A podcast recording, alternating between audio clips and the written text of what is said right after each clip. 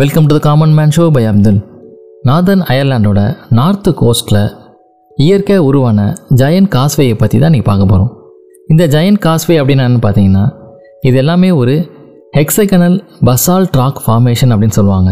இந்த பசால்ட்னா என்னென்னு பார்த்தீங்கன்னா எரிமலையிலேருந்து வர லாவாவில் மெக்னீஷியம் அண்ட் அயன் கண்டென்ட் அதிகமாக இருக்கும். இது ரேப்பிடாக கூலிங் ஆகிறப்போ இந்த பசால்ட் அப்படிங்கிற ஒரு விதமான பாறைகள் உருவாகும். ஸோ இந்த ஜெயின் காஸ்வே அப்படிங்கிற ஃபார்மேஷன் இதே போல் லாவா அருகில் இருந்த சீல காண்டாக்ட் ஆகி ரேப்பிடாக கூலிங் ஆனனால தான் இந்த ஒரு ஃபார்மேஷன் உருவாயிருக்கு. இந்த இடத்துல உருவாகிற more than ninety percentage of volcanic rock எல்லாமே பார்த்தீங்கன்னா பசால்ட் தான். இந்த ஜெயின்ஸ் காஸ்வே அப்படிங்கிற இந்த இடம் நார்தர்ன் ஐலாண்டோடைய நார்த் கோஸ்ட்டில் கண்ட்ரி ஆண்ட்ரியம் அப்படிங்கிற இடத்துல தான் லொக்கேட் ஆயிருக்கு. இந்த ஜெயன் காஸ்வேயில் இருக்க இந்த பசால்ட்டோட காலம்ஸ் எல்லாம் பார்த்தீங்கன்னா சிக்ஸ் கிலோமீட்டர்ஸ் லாங்குக்கு இருக்குது அப்ராக்சிமேட்டாக ஃபார்ட்டி தௌசண்ட் ஸ்டோன் பில்லர்ஸ் வந்து இந்த மலையோட முகட்டில் அமைஞ்சிருக்கு. இந்த ஃபார்மேஷன்லாம் ஏறக்குறைய ஃபிஃப்டி டு சிக்ஸ்டி மில்லியன் இயர்ஸுக்கு முன்னாடி உருவாயிருக்கும் அப்படின்னு சொல்லப்படுது. இந்த கோஸ்டில் ஏற்பட்ட தொடர்ச்சியான லாவா ஃப்ளோ கடலோட தண்ணியில் காண்டாக்ட் ஆகி ரேப்பிடாக கூலிங் ஆனதால் இந்த ஃபார்மேஷன்லாம் உருவாயிருக்கும் அப்படின்னு சொல்லப்படுது. இதனால நிறைய லேயர்ஸ் ஆஃப் பசால்ட் காலம்ஸ் வந்து ஃபார்ம் ஆயிருக்கு. இந்த காலம்க்கு இடையில் ஏற்பட்ட ப்ரெஷர் காரணமாக தான் இந்த பாலிகனல் ஷேப் அப்படின்னு சொல்லப்படுற மோர் தென் டூ ஃபேஸ் இருக்க இந்த ஃபார்மேஷன் உருவாயிருக்கு.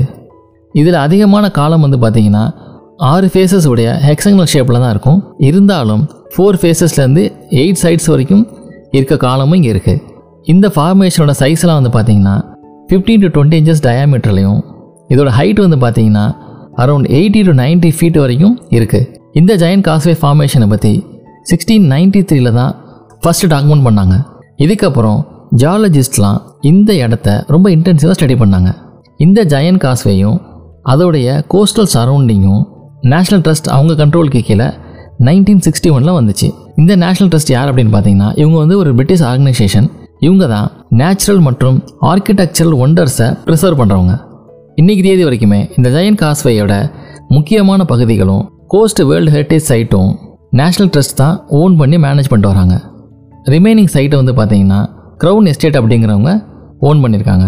இந்த க்ரௌன் எஸ்டேட் யார் அப்படின்னு பார்த்தீங்கன்னா அவங்க வந்து ஒரு இண்டிபெண்ட் கமர்ஷியல் பிஸ்னஸ் பண்ணுறவங்க பார்லிமெண்ட்டில் ஒரு ஆக்ட் மூலியமாக இதை க்ரியேட் பண்ணாங்க. இவங்க யூகேவோட முக்கியமான அசட்ஸை இன்வெஸ்ட் பண்ணி மேனேஜ் பண்ணிட்டு வராங்க. ஒரு சில பகுதிகள் இதில் ப்ரைவேட் லேண்ட் ஓனர்ஸ் கண்ட்ரோல்லையும் இருக்குது இந்த சைட்டை ஏறக்குறைய ஒரு இரநூறு ஏக்கருக்கு எக்ஸ்டெண்ட் பண்ணி வச்சுருக்காங்க.